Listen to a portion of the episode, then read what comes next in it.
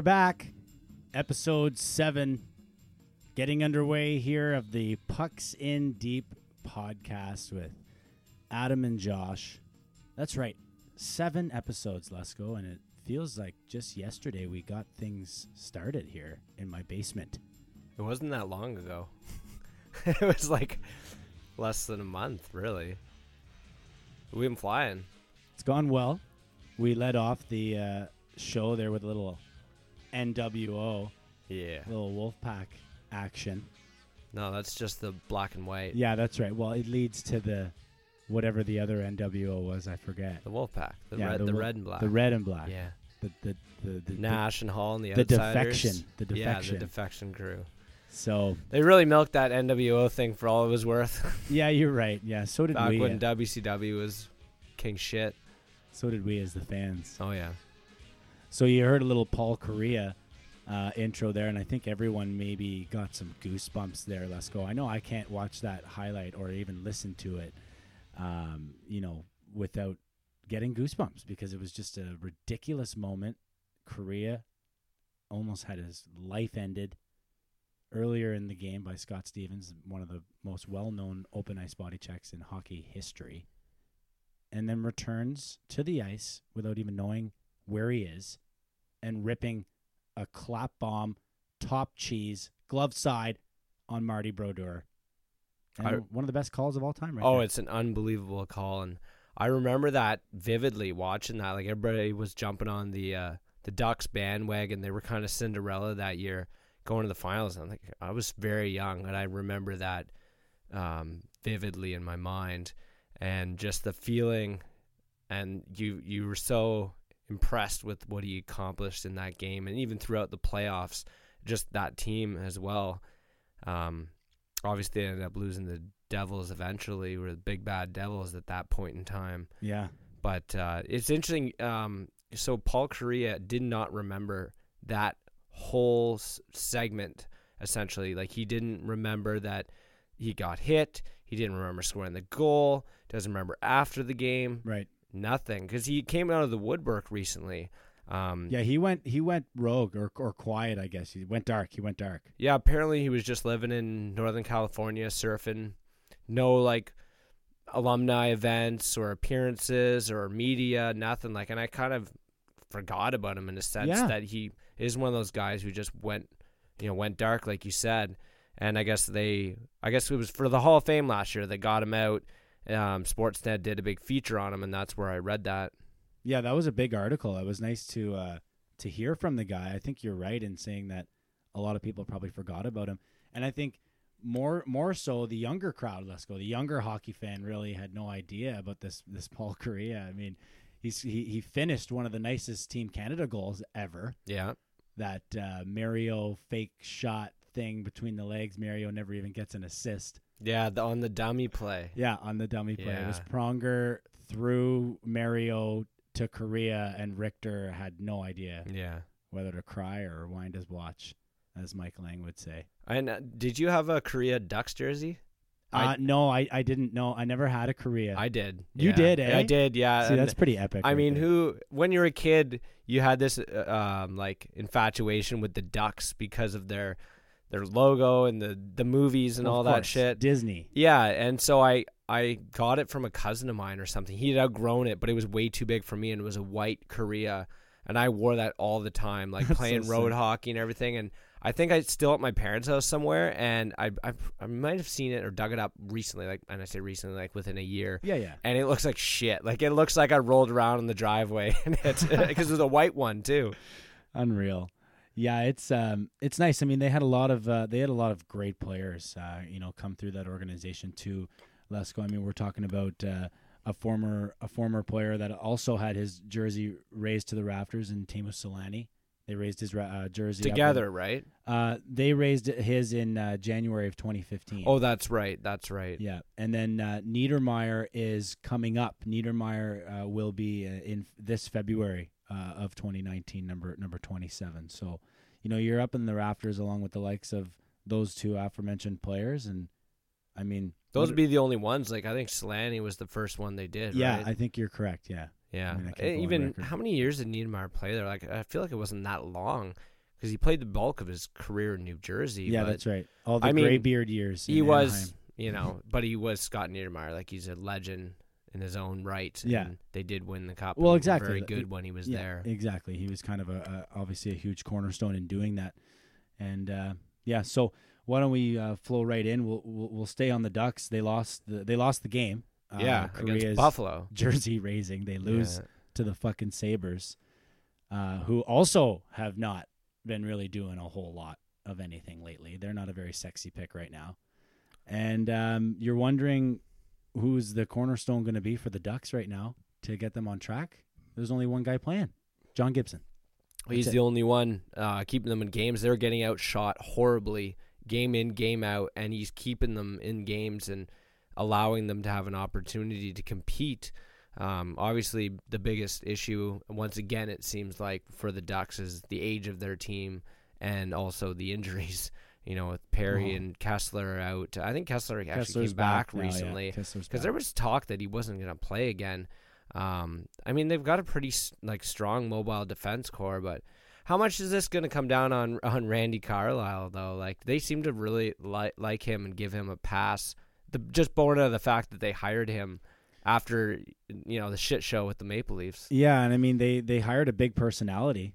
That's for sure. He's a character. He's a character, and I mean, I, I don't know if that had anything to do with it, but you know, maybe they needed some some life out there uh, in, on the West Coast uh, in California. But um, yeah, I mean, the, the the Ducks have always been a, a weird one for me, Lesko. It's like, uh, are they are they knocking on the door of winning the cup, or are they just perennial playoff guys? Like we're just gonna kind of hang around and get get lots of points in the regular season and do well and And they often make it beyond the first round, but it just it seems like you know the ship is sailing. it's weird with yeah. Getzlaf getting older and Perry seemed to have fallen off a cliff essentially. yeah. Um, I mean, that's been the core of their team for a decade, and now that they're getting up there and they haven't been able to kind of sustain it around them. I mean, they've remained competitive. Like they've almost they're almost similar to the Sharks in that they always seem to be there. Yes. They're making the playoffs. They're going up a round or two, but at this point, it seems like it's tapering off finally. can't get over the hill. I don't know. I don't know what it is. I mean, the the division is a tough one. They're gonna have to obvi- retool obviously. on the fly. It's the only way to do it. I guess. And I mean, they do have a good piece in uh, in in John Gibson to to do that around. But the problem is, is John Gibson, as as any fantasy guys, myself included, know out there, he can be a shaky start. And I don't mean a start to the to the season. I mean a start in the net. You don't know if he's starting, and they have late games. And they often don't confirm that John Gibson is in until very does Car- late. Does Carlyle still play those stupid goalie yes, games? yes, Like you were he used to do it with Reimer and Bernier and whoever else. Yes, he does. goaltenders while he was here, and yeah, he played those goalie games. I'm not telling you. Yeah. I'm not telling you who's starting. Fucking poolies are like, come on, man. Like, Randy, what are you doing? yeah. So anyway, I, I don't also just mean you know not knowing if, if he's going to start. I mean he he does often go day to day.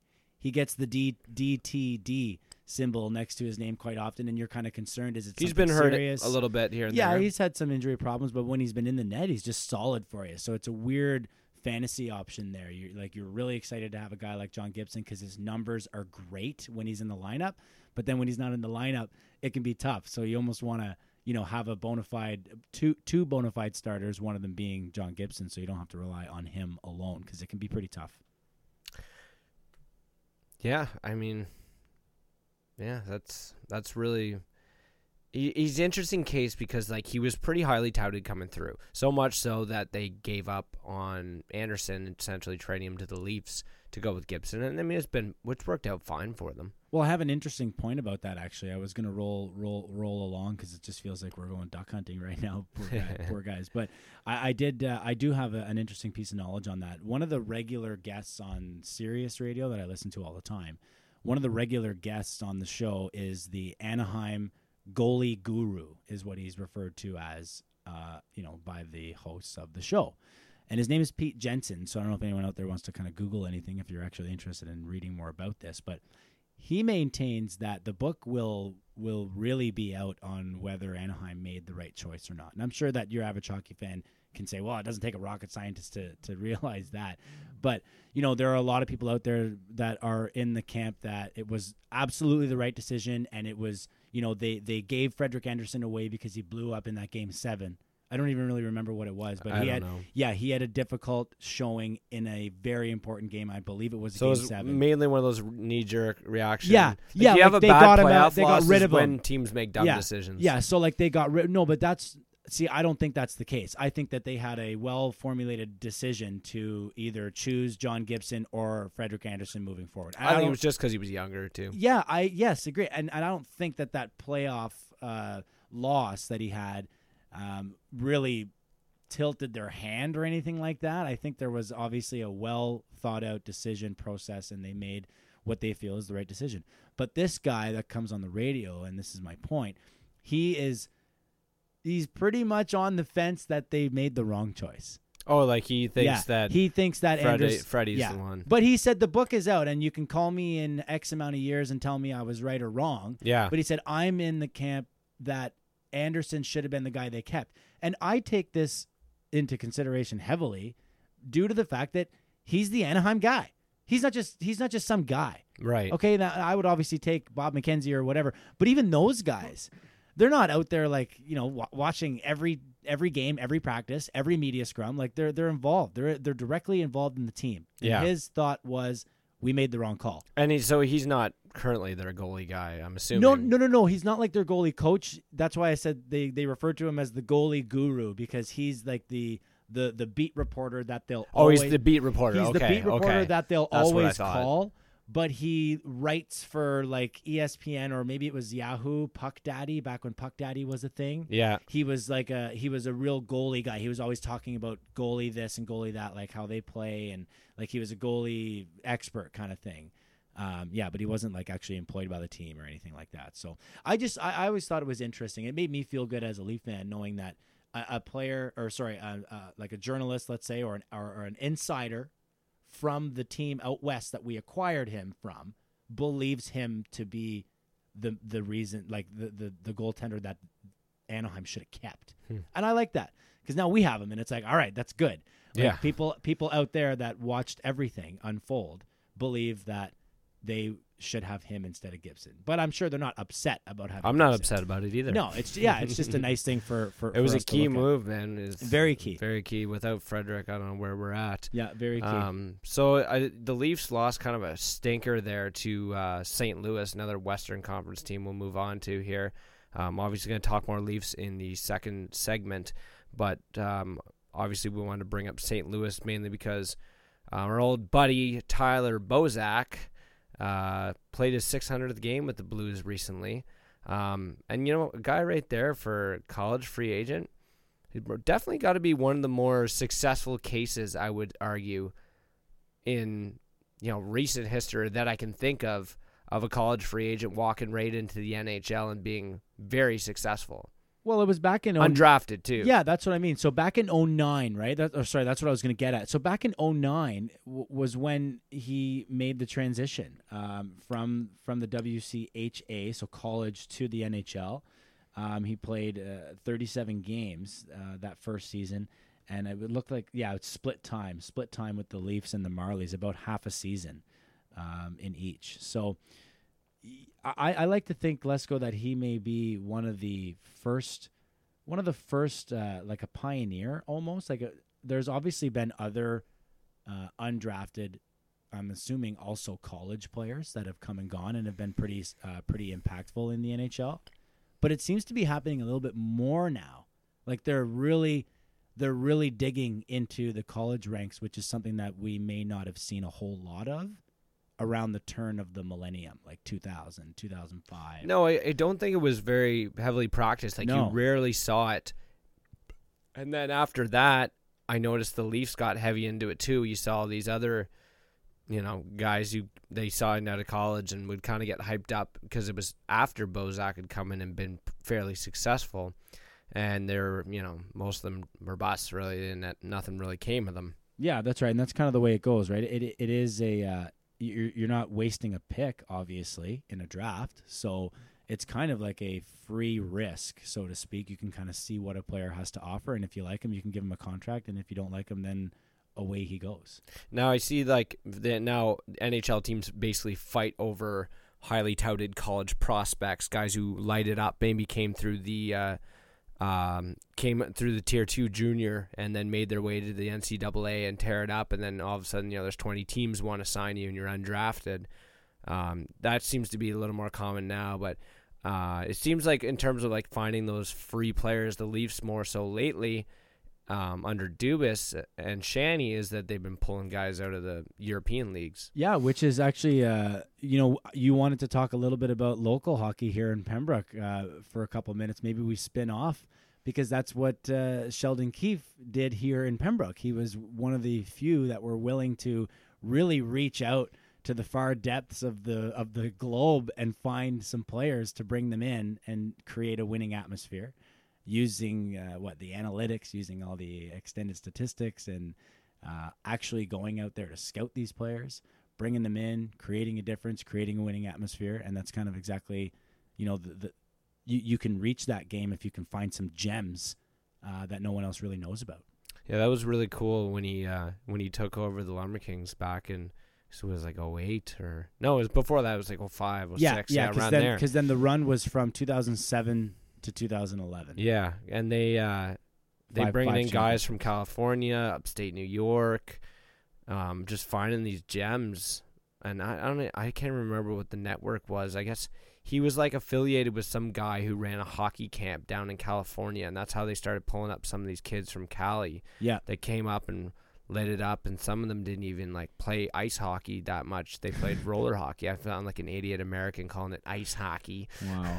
but they yeah they bring those guys up here and what that was a wild ride like an, an insane brand of hockey we got to see in the local barn here on Sunday nights it was the hottest ticket in town they'd score eight goals Yeah, easily. three fights Yeah, and it was just it was chaos and the, the fans loved it and the rink had good pizza.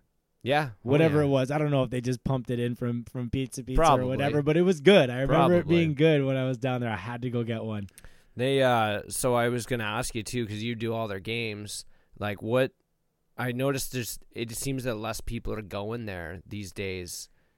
Uh, well, yeah, I mean, uh, from you know, from uh, let's say uh, 2008 to 2011. When they won five straight. Or Well, yeah, during that se- era, seven to like the- eleven. yeah, seven Keefe to era. eleven was five straight, and 2011 they won the RBC uh, national championship as well, which was like unprecedented. So that was something else. Um, yeah, let's say uh, 09 to 11. So the, the last two years of the dynasty, um, they were averaging just under a thousand fans, and some nights it would be, you know, 13, 1350. Like we were approaching quote unquote capacity at, at times. Well, I recall in the pl- some of the playoff games that that place was packed. Yeah. Oh, it was ac- it was actually people deep, people deep at the railing. So there's only uh, for those of you that have no idea what we're talking about. It's the Pembroke Memorial Center. It is a wraparound style barn, so there's seats everywhere, so to speak.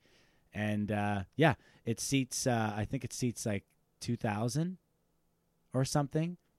That's not with the, standing not, room or just the seating? capacity of the building. The capacity of the building is like five. but Yeah. like the actual seats. I think there's only like two two thousand seats, quote unquote. Um, but anyway, oh, they're what are they? Old wooden, Yeah. old wooden Oh, yeah. seats, like just awful. Character. You know? Yeah, you're right, character. But uh, yeah, I mean, they would average a thousand fans, and it was so loud and it was crazy, and there was like, you know, triple overtime games against Cornwall and shit. Like, really good, historic uh, series against some of these teams locally. massive amount of talent coming through those clubs. Like they were so good at scouting and plucking guys from everywhere. And I mean, there was a number of guys who played for those teams over the year that have gone on to play pro hockey in the A and the uh, European leagues, and you know Matt Peca being in the NHL right now. I know he was on. Uh, I was driving around and the the Montreal game was on. I was driving around with the fiance and I was like, "Oh, look at that, Peca, You might be their first line center after a while. former Lumber King." I used to call some sick goals. Oh, he was him, he boy. scored some real nice ones when he was here because he was far and away the most talented and like skilled player on the ice. Yeah, absolutely. All right, let's uh let's move along here. We'll strike off uh, some of these bullet points around the boards here in the NHL. Uh, what do you want to talk about? Let's go. Talk about the Oilers. Even you I can do it for too, days. Yeah, But yeah, so uh, Edmonton was about to burn itself down because the Oilers started 0 and 2, and then they they rattle off three straight. Now then, last night though, they lost a barn burner against Pittsburgh. Did you see Crosby's game winner? That Yeah, OT that sick. was disgusting. It was sick. It's But- just to remind all those guys who are always talking about McDavid surpassing Crosby as the best player in the world. Crosby goes up and just like, "Hey guys, like remember me? I'm still here, right?" and I mean, was that his? That wasn't his first day. Did he? Did he score earlier in the game too? Do we know that? I'm not, I'm not sure sure. because he had 'Cause he- started the season quiet. eh? Yeah, really quiet, no goals, and it was it was uh, it was strange. Yeah, he got two goals, so that's right. He scored earlier in the game to get himself to get himself off the proverbial schneid, and then buried a, a beauty for the second. If you haven't uh, checked it out, we'll throw it up on the Twitter feed, so you can head there right now. And if you're wondering what we're talking about, really nice move um, around Ryan Strome, or is it? Sorry, no, it is Ryan Strome, or is that Dylan Strome? Ryan Strome. Ryan, right? Okay, Yeah. I'm an idiot for second guessing myself, but I I don't know. I got to make sure because that one time you made fun of me. uh, but anyway, yeah, Strome, not a defender. You know, uh, going up against Crosby in OT, and he looked yeah. stupid. But here's what I don't like about it, man. What is Cal- what is what is Talbot doing? uh, that's another thing. Like, what is he doing? They they were like they're, you know, I I Ugh. barely consider them to be a playoff contender because I I'm not on the train with them like I, after the debacle of last year, and I'm still not buying it. But they. Any hope they have is going to rest on Tal- Talbot's shoulders because the year they made the playoffs and they went into the second round, mm-hmm. he was outstanding. Outstanding. He was one of the best goalies in the league. In the Numbers, league. wins, everything. It's true. So you're forecasting pretty goddamn high if you're expecting that all the time. Well, and you don't have that great a defense, so and not that great of a team all all around. Like so- McDavid can't can't play nets. Also, So now he's and I don't know if we mentioned this in a previous episode, but he's averaging like 24 minutes a game. Oh, I heard it today. Uh, the minutes in this last night's game that we're talking about 28 26. Jesus. Like I know you're not a very deep team, but like you've got to figure out a way cuz like He kills penalties now, though. yeah, why not? And I guess you know the issue is he's young, so he should be able to power through it. But you know what kind of long term effects is this going to have on the player? Because now there's such a focus and philosophy on sports science and making sure guys' minutes are uh, sustainable throughout the long term. So it, it sounds like you know they're not taking a lot of advice on this, and somebody came up with the idea is like, no, we're just going to play him as much as humanly possible, yeah, at the expense of other players' ice time.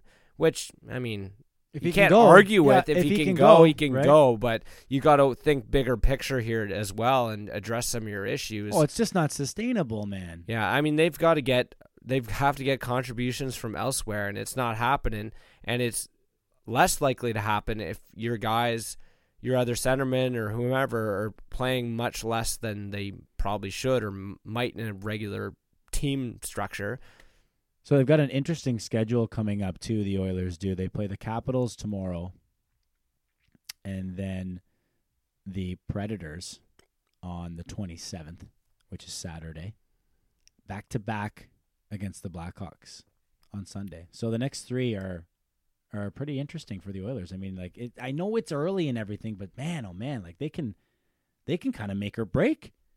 Well, they, it'd be Right a good now. set the tone. That back to back with the Blackhawks is going to be important for both those teams because Chicago's gotten off to a decent start. They're five and two right now.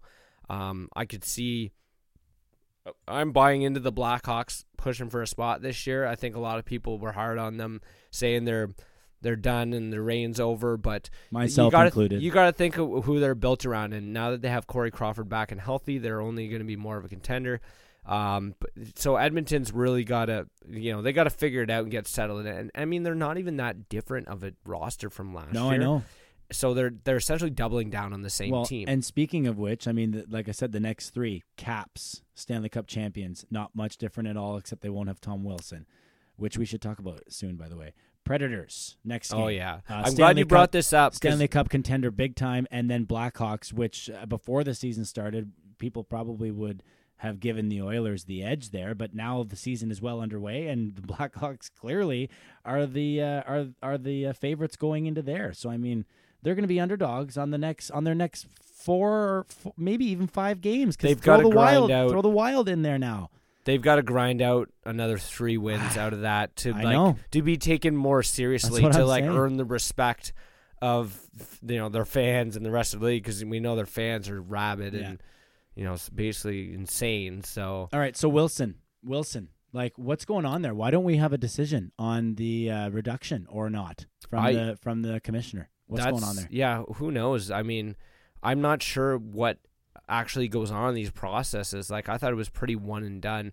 They come in, they present their case, you know, Gary says yes or no and that's it. But I think they also propose like Would say they might ag- agree to reduce it. They're like, okay, well, you know, the PA wants it reduced by this and the league wants it reduced by this. So I'm not sure why it takes that long. And also, they're probably drawing it out because the NHL's like, you know what, like screw you, we'll meet when we have time. Yeah, I guess so. I mean, it was it was 20 games, and um, I don't know what kind of reduction you would expect to see. I mean, maybe a, maybe a couple games, I guess. But uh, I just pulled it up on Twitter uh, as we were talking about it, and yeah, I mean, there's nothing. People are are asking actually, what's the same as me? Like, what's uh, what's going on here? Where's the decision? When can we expect? Did to they give a date when they were meeting? Because I thought it was No, last week or something. It was Friday. Yeah, it was Friday. Okay. The meeting was Friday, so I I, I kind of figured, as as did many others uh, in the media, that um, you know we we'd probably have something uh, by the uh, midweek area, like the end of the day today, which is Wednesday. Um, but you know we still don't have anything, so I'm assuming maybe we might have the ability to touch on that on the next pod. But uh, for now, it sits at 20 games, and to be honest, I think it's well deserved. So Yeah, screw them. fuck them. Yeah, exactly. So where we at? Oh yeah, I wanted to talk a little bit of Vegas because you know it it hasn't been that big of a story right now either. Um, I've heard it talked about a little bit here and there. So they're four and four right now. They're sitting eleventh. You know they're off to their worst worst start in franchise history. I do like that. But they, uh, yeah, it's like, is that what's your take on that? I mean, my immediate reaction is that last year was everything went right, and this year everything's not going right. They lost Stastny for two months. Um, they don't seem to be getting a lot of that high-powered offense. I don't know, like. And Nate Schmidt, their best defenseman, I guess, is, is out for PEDs or whatever it was. Right, and he's trying to get that reduced as well. I believe he is, yeah. Yeah. Because how long is he suspended for? oh God, um, fuck, you're gonna put me on the spot. Oh, here. sorry. I thought I was just asking you as I'm if you knew. So it doesn't uh, matter. But I know it's quite a while because they don't screw around with that shit. Yeah, it was long. It was really, uh, it, it was, yeah, you're right. It was kind of surprisingly long. I thought, but I guess like if that's the fucking rule, then I mean, you know, don't break it. So Yeah, I mean they were. Uh, obviously, they always say the same thing. Like I don't know how that got in my drink or whatever. Look at this though. I'm looking at it and I pulled it up. It says Nate MacKinnon on Schmidt suspension, quote unquote. I do believe him, Colorado forward Nathan MacKinnon told the Athletic. I don't think he was fucking injecting a needle in his ass. We're, all hockey players. We all respect the game. I'm sure Nate Schmidt isn't a cheater. I believe him. I don't think he intentionally did anything. because it was a very small dosage and what i had heard that made me you know question it a little bit was that um, a guy i was listening to on the radio and when they were talking about it right after this happened was that a lot of the dietitians and the doctors for the teams now what they do is they warn their players against taking supplements and stuff you buy online or at GNC or Okay. whatever because they don't know what the hell's in them. Yeah, agreed. And what they say in the, is in them is often not what's in them, or there's additional stuff they're not labeling for. or they don't So- have to because there's only a certain percentage of the whatever so they don't have to because it's diluted or whatever the case may be, but it's still in there. And I guess one of the one of the issues somebody explained to me about um, chemical manufacturing um, for so they you know a lot of these companies that sell the, the vitamins or whatever the hell they contract out these these uh, facilities and if they're not properly cleaning their equipment before doing a new batch. So say they do an order for some drug co- drug company Yep. where it's an illegal or something that would be a banned substance in the NHL, and then they go to make a batch of whatever supplement, and they don't properly clean their vats, and then that shit ends up there. So it was like I don't know. It sounds like a big conspiracy thing, but I guess there are. Like I said, there are there's wariness around those those products. what here's what I would like to see. I would like to see um okay, so basically for anyone that's not even up to speed here, Nate Schmidt suspended for performance enhancing drugs, 20 games by the way. Um and it was the equivalent of a grain of salt in an Olympic sized pool. Because in that case, And that was too- an actual scientist that said that. That wasn't just like, oh, it's a fucking. It was actually compared to or fractioned down to a grain of salt in an Olympic pool. And I think that's where the sympathy votes came from from around the NHL. Agreed. Because it's like there's no way this guy could would have. If you you're were gonna do it, then if you're do doing it. it on purpose, exactly. Like Yeah. unless it's somehow that he had done it far enough away and would found its way to the system. I don't know, but yeah, I'm not a well, doctor, whatever. But so here's what I'm saying. What I would like to see is I would like to see something minor, as in an automatic two game suspension and a review. Meaning, if they determine throughout the course of the like if it's obvious they didn't do it on purpose, sort of thing. yeah, but give them two games anyway. Sure. I'm fine with that. Give him because he'd be back already, You and it wouldn't wouldn't be. Yeah, it, he'd be back already, and it wouldn't be a big deal. You'd lose some money, and you'd you, and you'd be probably more upset about it affecting your reputation over. Oh, you know, I can't play two games. But now, like, you're taking the guy away. You're taking the guy out for like, you know, over a third of the season. Like, it's a big deal.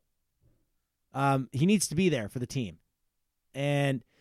Well, I guess sorry, it's a quarter of the season. Eh, my math is just terrible there. Basically. Yeah, sorry, a quarter of the season. Like uh, unable to participate in practice, unable to condition. I mean, that's just really unfortunate for the guy. And if if nothing happened, and like Nathan MacKinnon is saying, like, come on, the guy's not sticking a needle up his ass here. Like, if nothing went wrong and and, and, and he's innocent, then why does he have to sit for twenty games? Like, maybe the suspension should be appealed and he can play during the appeal process. I'd also be okay with that.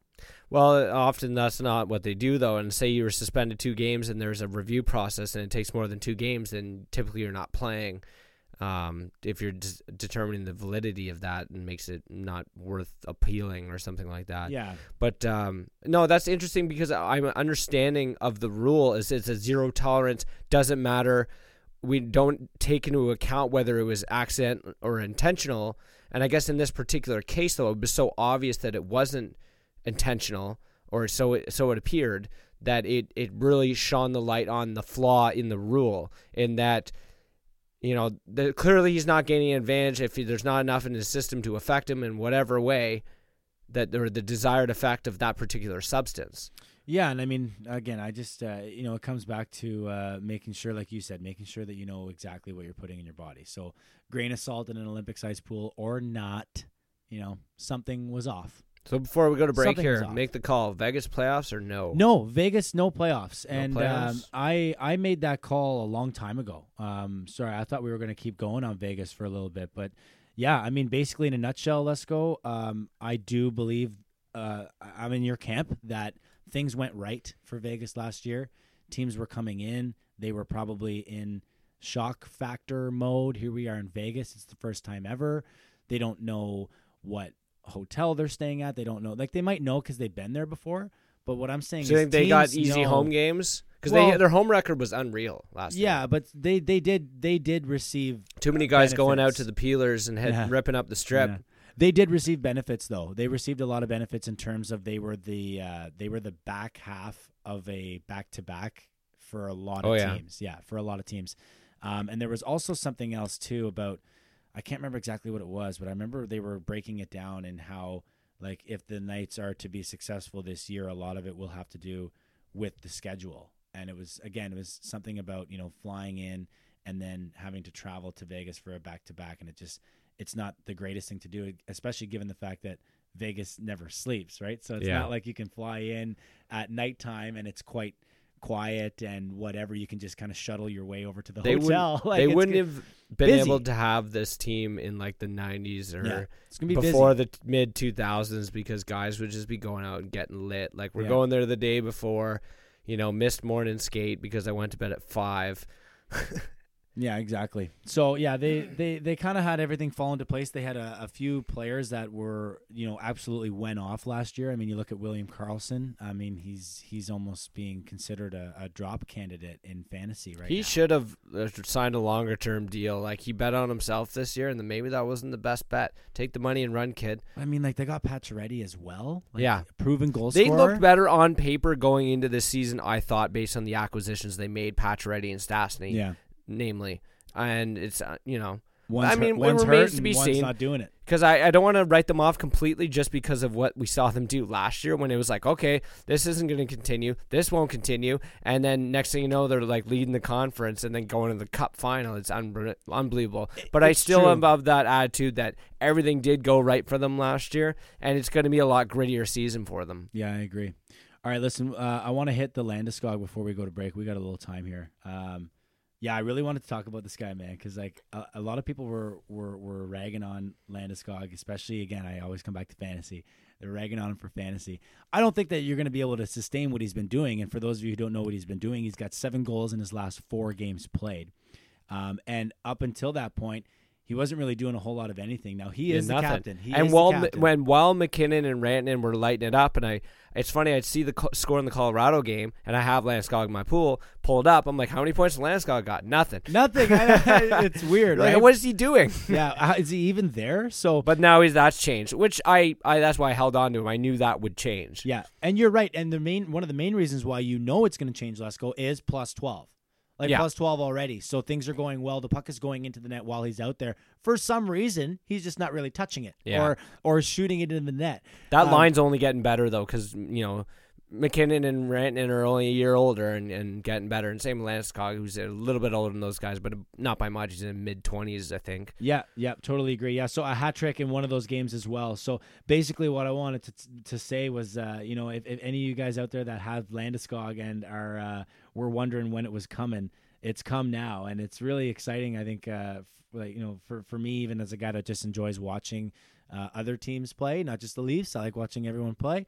Um, it's uh, it's really interesting uh, to see him kind of step up and say that he can be a, a part of that uh, MacKinnon and uh, Rantanen show that uh, has been going on for the. First I would expect weeks. him to put up over 60 like he's done previously. I mean, last year he put up 62. Um, so I, I could see him getting up in the career high territories if he stays healthy and plays with that team, man. Yeah, I mean he leads by. That was spooky waffle House, well, it's almost Halloween, right? right? October twenty fourth. Well, what was scarier than, you know, you're out there wrestling and then you hear this song come on and who is it walking down the aisle? It's Big Kevin Nash. Big Kevin Nash, towering Big over- sexy. big sexy, towering over everyone, and just easily going over the. I like how he did that. He stepped right over the Over ropes the every top rope. time. He never went through the ropes. I mean, why would you when Well, he you're was- seven feet tall? He was about seven feet. Eh? He's like six. He must have been just under seven feet. That guy was a monster. An absolute monster, man. Oh, yeah. Good times. Good times. All right. So we were in with the NWO theme, and we're out with the NWO Wolfpack theme. So Wolfpack for life. Wolfpack for life just may bring back some memories. And when we come back, we're going to bring back some memories of the Leafs and their recent two game losing streak and what they might be able to do to get out of it. Tonight, they play the Jets. Don't go away.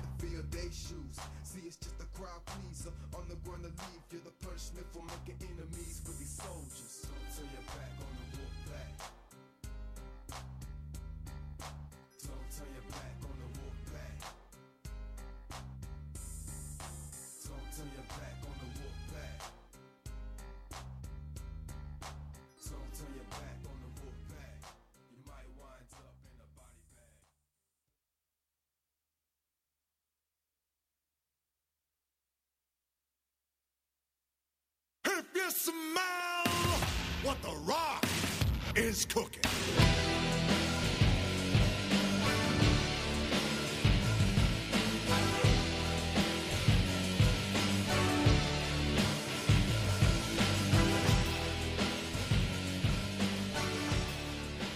All right, we're back for our Leaf segment. That's right, the segment on the most electrifying team in sports. What do you think is like the level of bar play the Rock has? Like he's got to have like if you're doing a bracket, the top, the top.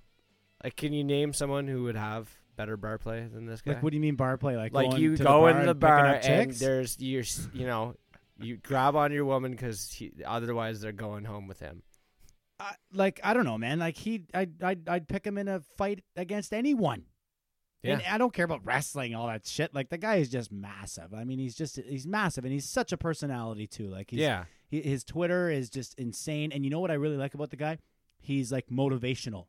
You know, he's he wants to help people. He doesn't just want to be fucking famous and jacked and everything else. Like, yeah, and shiny.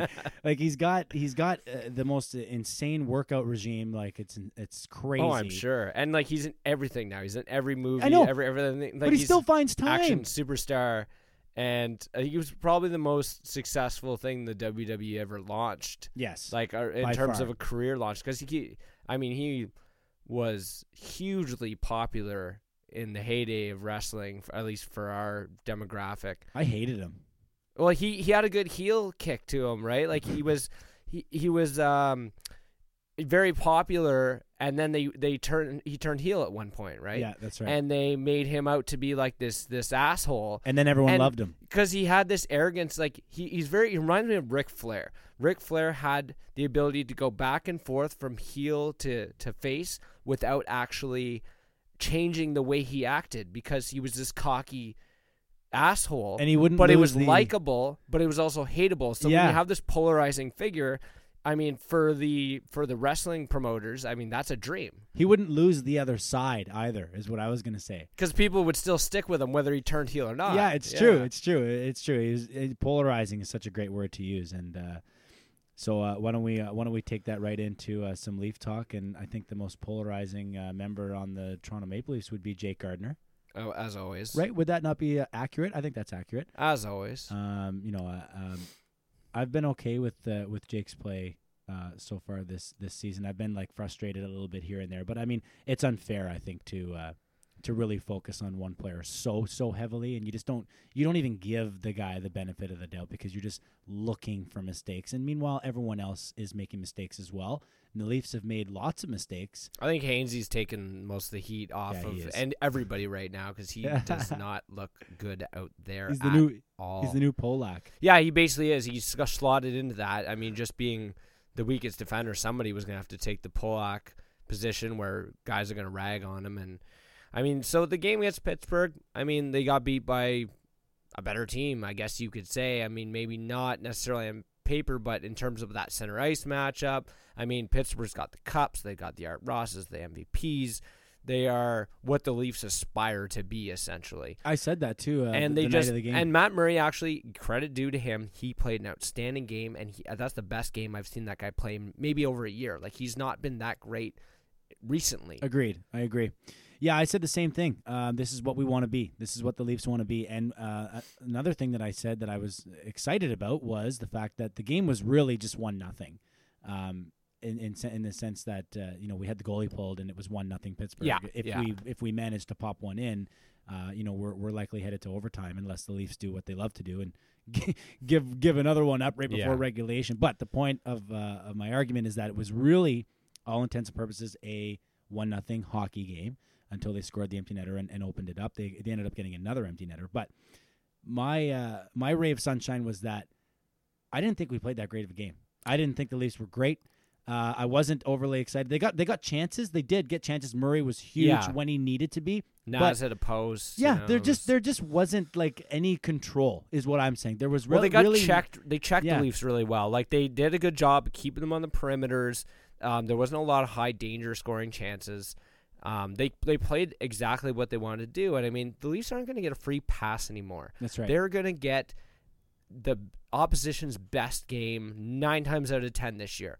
I mean, it it, it happened more so last year, but it, and, you know not as much as it is this year, where teams are preparing for you because, I mean, the Leafs are the kind of team that will blow you blow the doors off if if you give them the opportunity to do so through power plays or just through giving up too much uh, zone time. So you're talking about Hainsey being brutal. Do you think he's better at NHL? Like the video game. The video game. Do you think I he- don't know. He's pretty old. I, so I was going to ask. don't know if he's, he's old, so I don't know if he Yeah. would qualify. I don't know if he would be right into the gaming like some of the other guys on the team. But what's old? Like I don't even know how old he is. He's 38 or oh my 37. god. Okay, never mind. Then he's really old. Yeah, I okay. know. Us guys who are 30, giving the 37 year old Because I'm wondering if. I'm wondering if maybe the guys are you know playing video games uh, in the locker room or on the road, maybe. Um, you know, and maybe Hainsey's a real uh, a real a real butte with the controller or something. Nah, I, I, I doubt it. Uh, like you see, so you see a lot of video. Um, so the Leafs are getting into all kinds of stuff with esports and gaming now.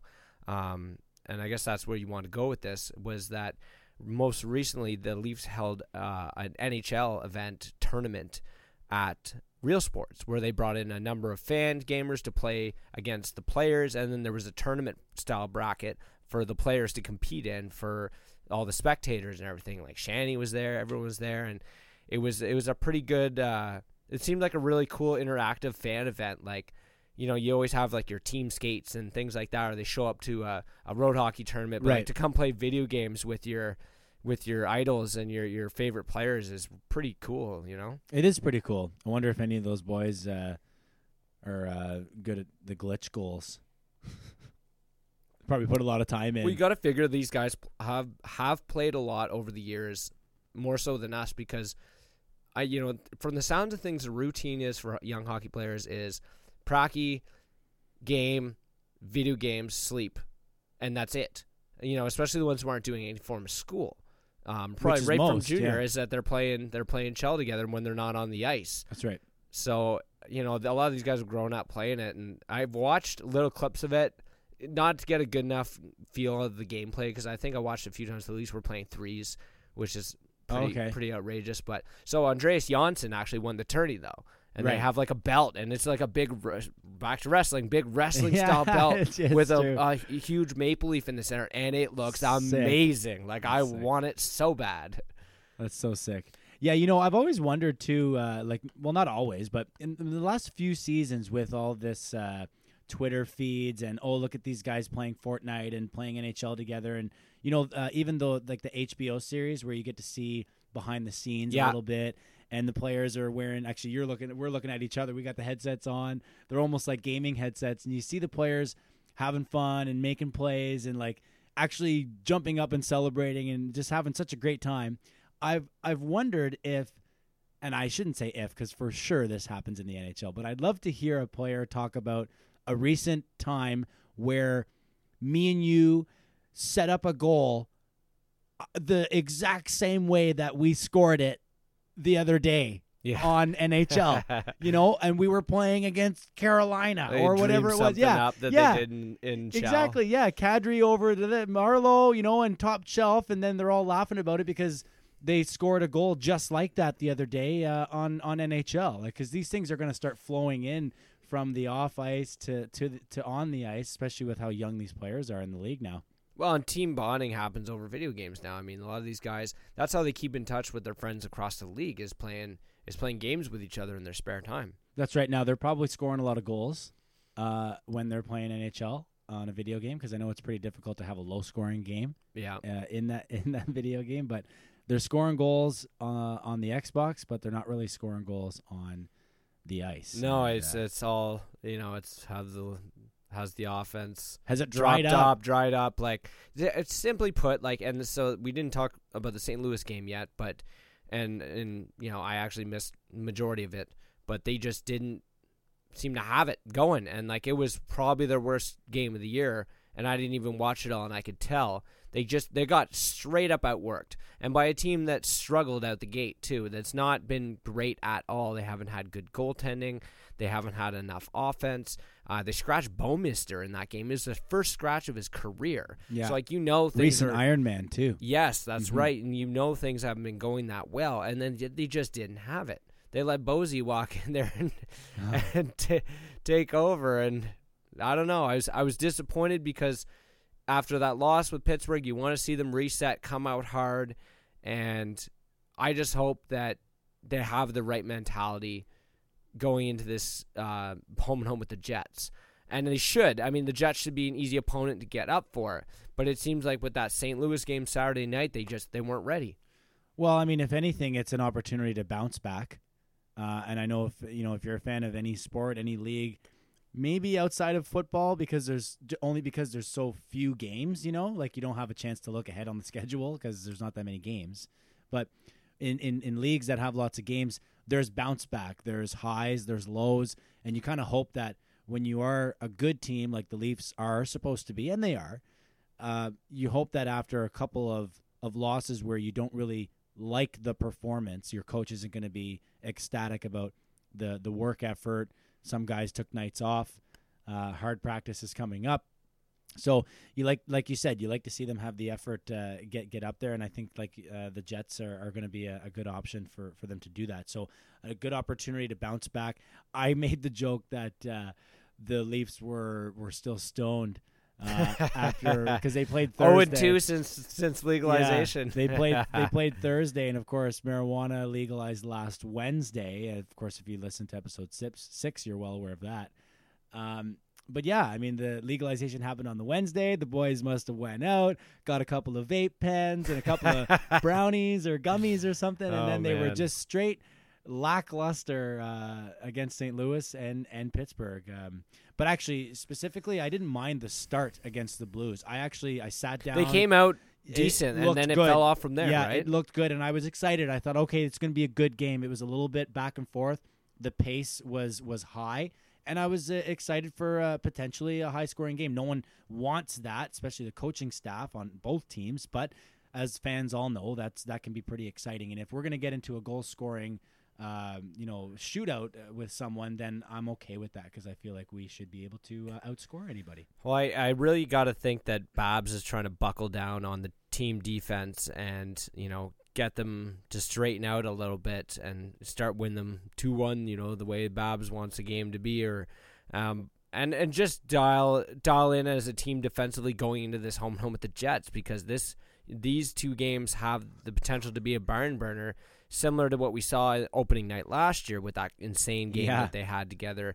So That wasn't you know, I think he wants them to buckle down because uh, this, you know, this game tonight and this game Saturday could easily just be insane. Yeah, and of course the game coming up uh, momentarily. Actually, as we speak, uh, puck drop is about ten minutes away, and and we'll probably uh, take the pod right up and uh, almost until that point. Uh, you're talking about uh, Babcock.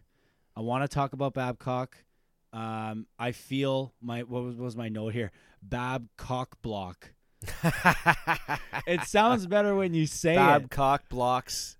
Babcock blocks the offense by line matching when unnecessary. Yeah, so he started, and he, he, I think he actually mentioned this specifically in an interview that he was starting to wanting to put Nas back in the role of shutdown.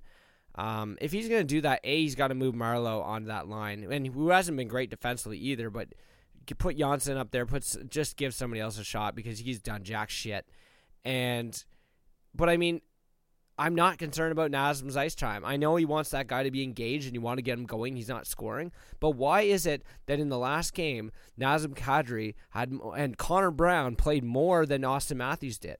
Because he's losing the game. Like he's line matching. I know, but why? Like I don't know. That's why it's on the fucking board. Yeah.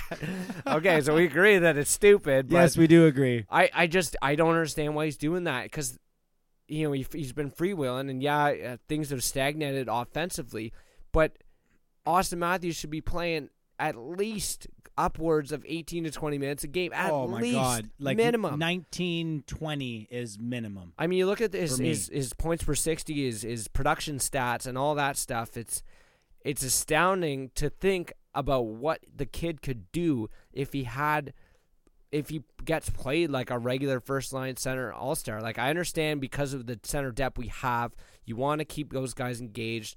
Um, I know he said at one point he wants Matthews and Tavares to be around 18 minutes, Yep. 18 plus, Which and I'm fine with. Like, Nas around 16. I don't care what the minute totals are. I care about the fact that he's allowing the other coach, especially on home ice. Yeah, to dictate matchups. That's to dictate. stupid. Well, not even. Let's go beyond that though. To dictate ice time.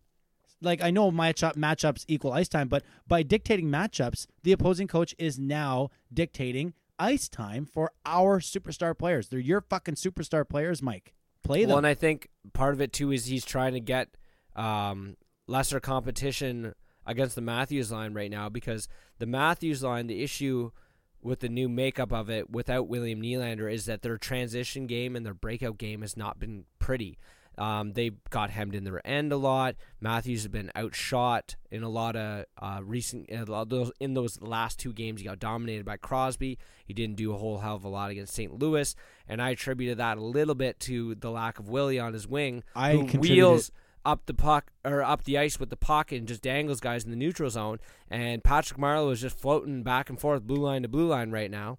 Willie is really good at gaining the zone. I will 100% give you that. Yeah, I'm also looking at like I don't like changing lines all the time, but I wouldn't have minded Hyman with Matthews against Crosby.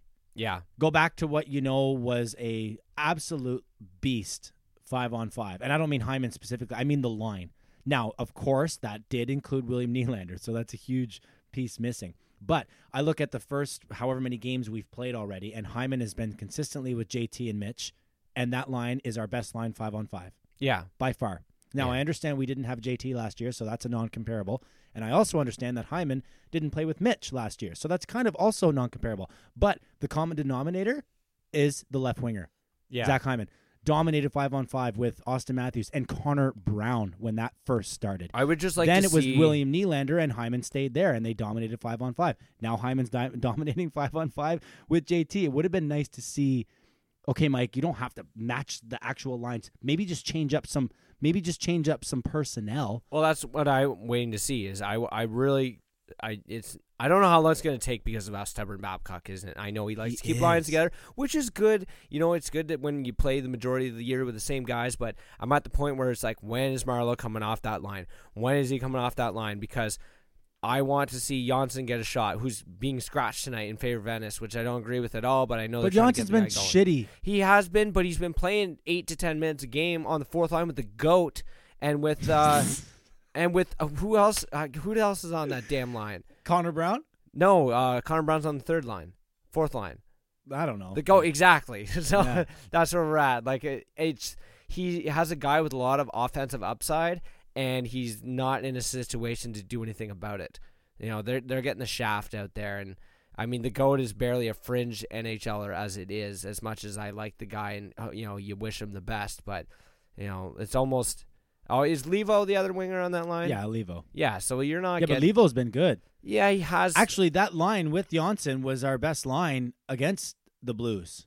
Well, that's that's not good then. No, no, you're right. It's but not. it's but it's good that they were. It is yes, Yeah. yeah. You have to look at both sides of the coin. There, it's not good for the team that they're that that they're your best line. Yeah. That's why you didn't win the fucking hockey game. But it is good that they were going. If they weren't going, we would have been absolutely trounced. And I had heard that they put up positive possession numbers in a, in a couple of games and actually got you know a fair amount of zone time. They So did. They started the game well. Let's go, and that's part of the reason why I said to you just earlier that I liked our start against St. Yeah. Louis, and it was part and parcel with that line. That line got a couple of early shifts, and they were really going. And I thought, as a fan, that's great news. That's going to trickle up Yeah. the lineup, not down. It's going to trickle up the lineup because your bottom guys are going to show your top guys that hey, we're here to support you tonight. You guys go out, do your thing, and we might get a couple too. If it doesn't happen, then you lose the hockey game. That's kind of what happened for us against St. Louis. In Pittsburgh, a bit of a different story. I see you had down the uh, officiating in the in, in the Pens game. I hate ragging on officials, but I honestly don't mind it because in this one instance, I was like fucking livid. Like I was livid over here on my couch, screaming at the TV, wondering what the fuck is going on. And I think I sent you that picture. I sent someone the picture. There were seven penguins on the ice at one point. Now, granted, like four of them were right next to the bench, but there were 14 skate blades on the ice.